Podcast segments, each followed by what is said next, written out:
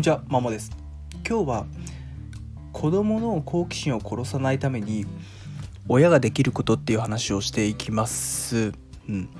まあ、結論から言うとですね、まあ、小さな興味を尊重することですね。うん、子供ってもともとですね、まあ、誰でも好奇心が旺盛で身の回りのことに何でどうしてて疑問を持つと。でそこからどんどんあれこれ知ろうとするので、まあ、学習意欲の塊なんですね、まあ、ただ、えっとま学校教育に入るとですねまあ、子どもの興味関心に関係なくみんながみんな同じことをですね同じような形で学ばされる、まあ、かなり受け身な状態になっていくので、まあ、要は別に子供が何に役立つかわからない知識をですねあれこれ詰め込まれるわけなんですよ。でそれの理解度で、ま優劣つけられてまあそれが、まあ、変な話親御さんもそれに熱心になったりとかして、まあ、成績悪ければちょっと怒ったりとかですね良ければ褒めたりという形で、まあ、子どもの好奇心と関係なくただ知識を覚えさせるっていう風な教育に変わっていくので、まあ、自然とそんなんで好奇心なくなってきますよねっていうところですね。で、まあ、本来ですね、まあ、学習において本当は重要なのは好奇心なんですよね。まあ、これは別にもういろんな方も言っていました。私自身も強くです。ねなんでどうしてって興味関心がないものをね知ろうと思わないですよね普通と。で人間の本来脳の欲求としては知りたいっていう欲求があるからですね。まあ基本でも別に知りたくないもんは当然知りたくないから別に脳も受け付けないわけで。まあ、学校の勉強とかまさにそうですよね、まあ、ただ知りたいことはをどんどんどんどんどんどんえ、知ることで学びそのものが楽しくなると。ただ子供が興味持つものってですね親にもわからないですしもし学校の勉強と関係直接的に関係あるかってそうじゃないことのが多いと思うんですよ。でそこでやっぱ学校の勉強をしてほしいそこで成績をよくいいとってほしいと、まあ、それで別に子供のためを思ってる親心だと思うんですよ。もちろんその学校の成績勉強の成績が良ければ、まあ、いい学校に入れてその先にいい就職先が待っていると。でそれが幸せにつながるっていう考えのもと子供に勉強をしてもらいたいと思うのが自然だと思うんですね親御さんとして。うん、だからまあ子供が全然勉強に関係ないことを興味持とうとすると、まあ、いいもういいから勉強しなさいみたいな宿題しなさいみたいな声かけで子供の興味関心をちょっと潰してしまうとでそれが何度も何度も繰り返されることで子供がま好奇心を失うっていうのが状態かなっていうふうに思いますね。私自身も学習塾で勤めていて、まあ、正直な好奇心あるなこの子っていう子もやっぱ変なし潰れてきてくのをえっ、ー、とよく見てました。まあどうしようもないんですけど勉強させるのが学習塾の仕事なんでですね、うん、ただやっぱ一大人としてはちょっと葛藤を抱えておりますし、まあ、今はまさに現在進行形ですね。うん、だから、親御さんが好奇心を失い忘れたくないと。学びで一番大事なものが好奇心で、まあ、子供の好奇心をですね殺したくないのであればやっぱり小さな興味ですね。別にそれが直接勉強に関係あるかどうかと関係なくまずは尊重してあげる。この姿勢ですね、まあ、心の底から尊重するっていう姿勢だったり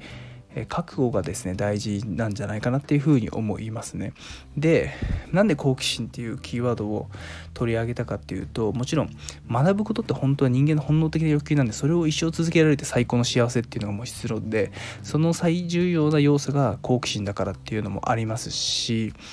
あとはですね本当に今言われてるのが結局えっとなんだろうな学校の勉強がそのいい大学に入りいい就職先がその先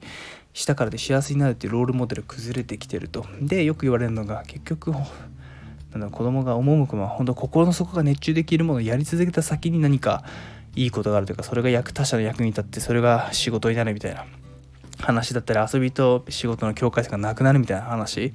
があるので、まあ、いっそですね学校教育にこうレールに乗せるよりも子どもの本能ですね、まあ、興味関心の赴くままそれをやり続けた方が将来的にもいいんじゃないかなっていう。その原動力が好奇心なので好奇心を殺さないむしろ伸ばした方がいいですよねっていうところです。はい、で好奇心って最初からですねあ好奇心というかその没頭できる熱中できるものって最初から本当に集中して没頭してるかってそうじゃなくて多分何事も小さな興味から始まると思うんですね。ちょっと面白そうだなとかでやってみてそこでだんだんだんだん面白くなって気づいたらずっとやっちゃってる。それが没頭事でもうそれがいつか武器になって他者の役に立つという流れなので小さな興味ですね。一見がそういうお父さんお母さんの物差しだと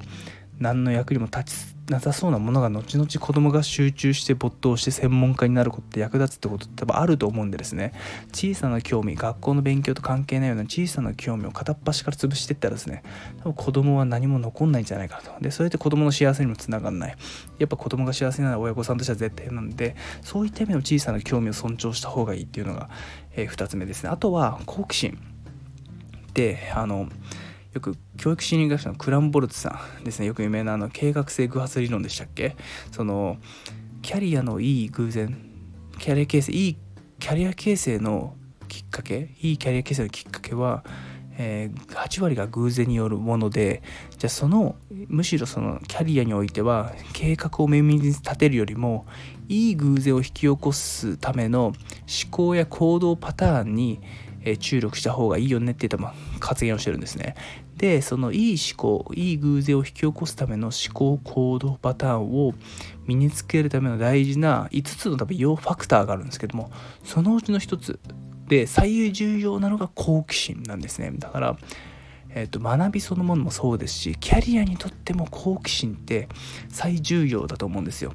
だからそれを潰しちゃう学校教育、まあ、こればっかしは正直今こんなとこで話してもどうしようもないんでですね。こんなとこっておかしいですね。ここで話してもどうしようもないんでだったら親御さんとして子供に何ができるかって考えるとやっぱそういうですね小さな興味を尊重して子供の好奇心を殺さない、まあ、これが一番いいんじゃないかなというふうに思います。以上です。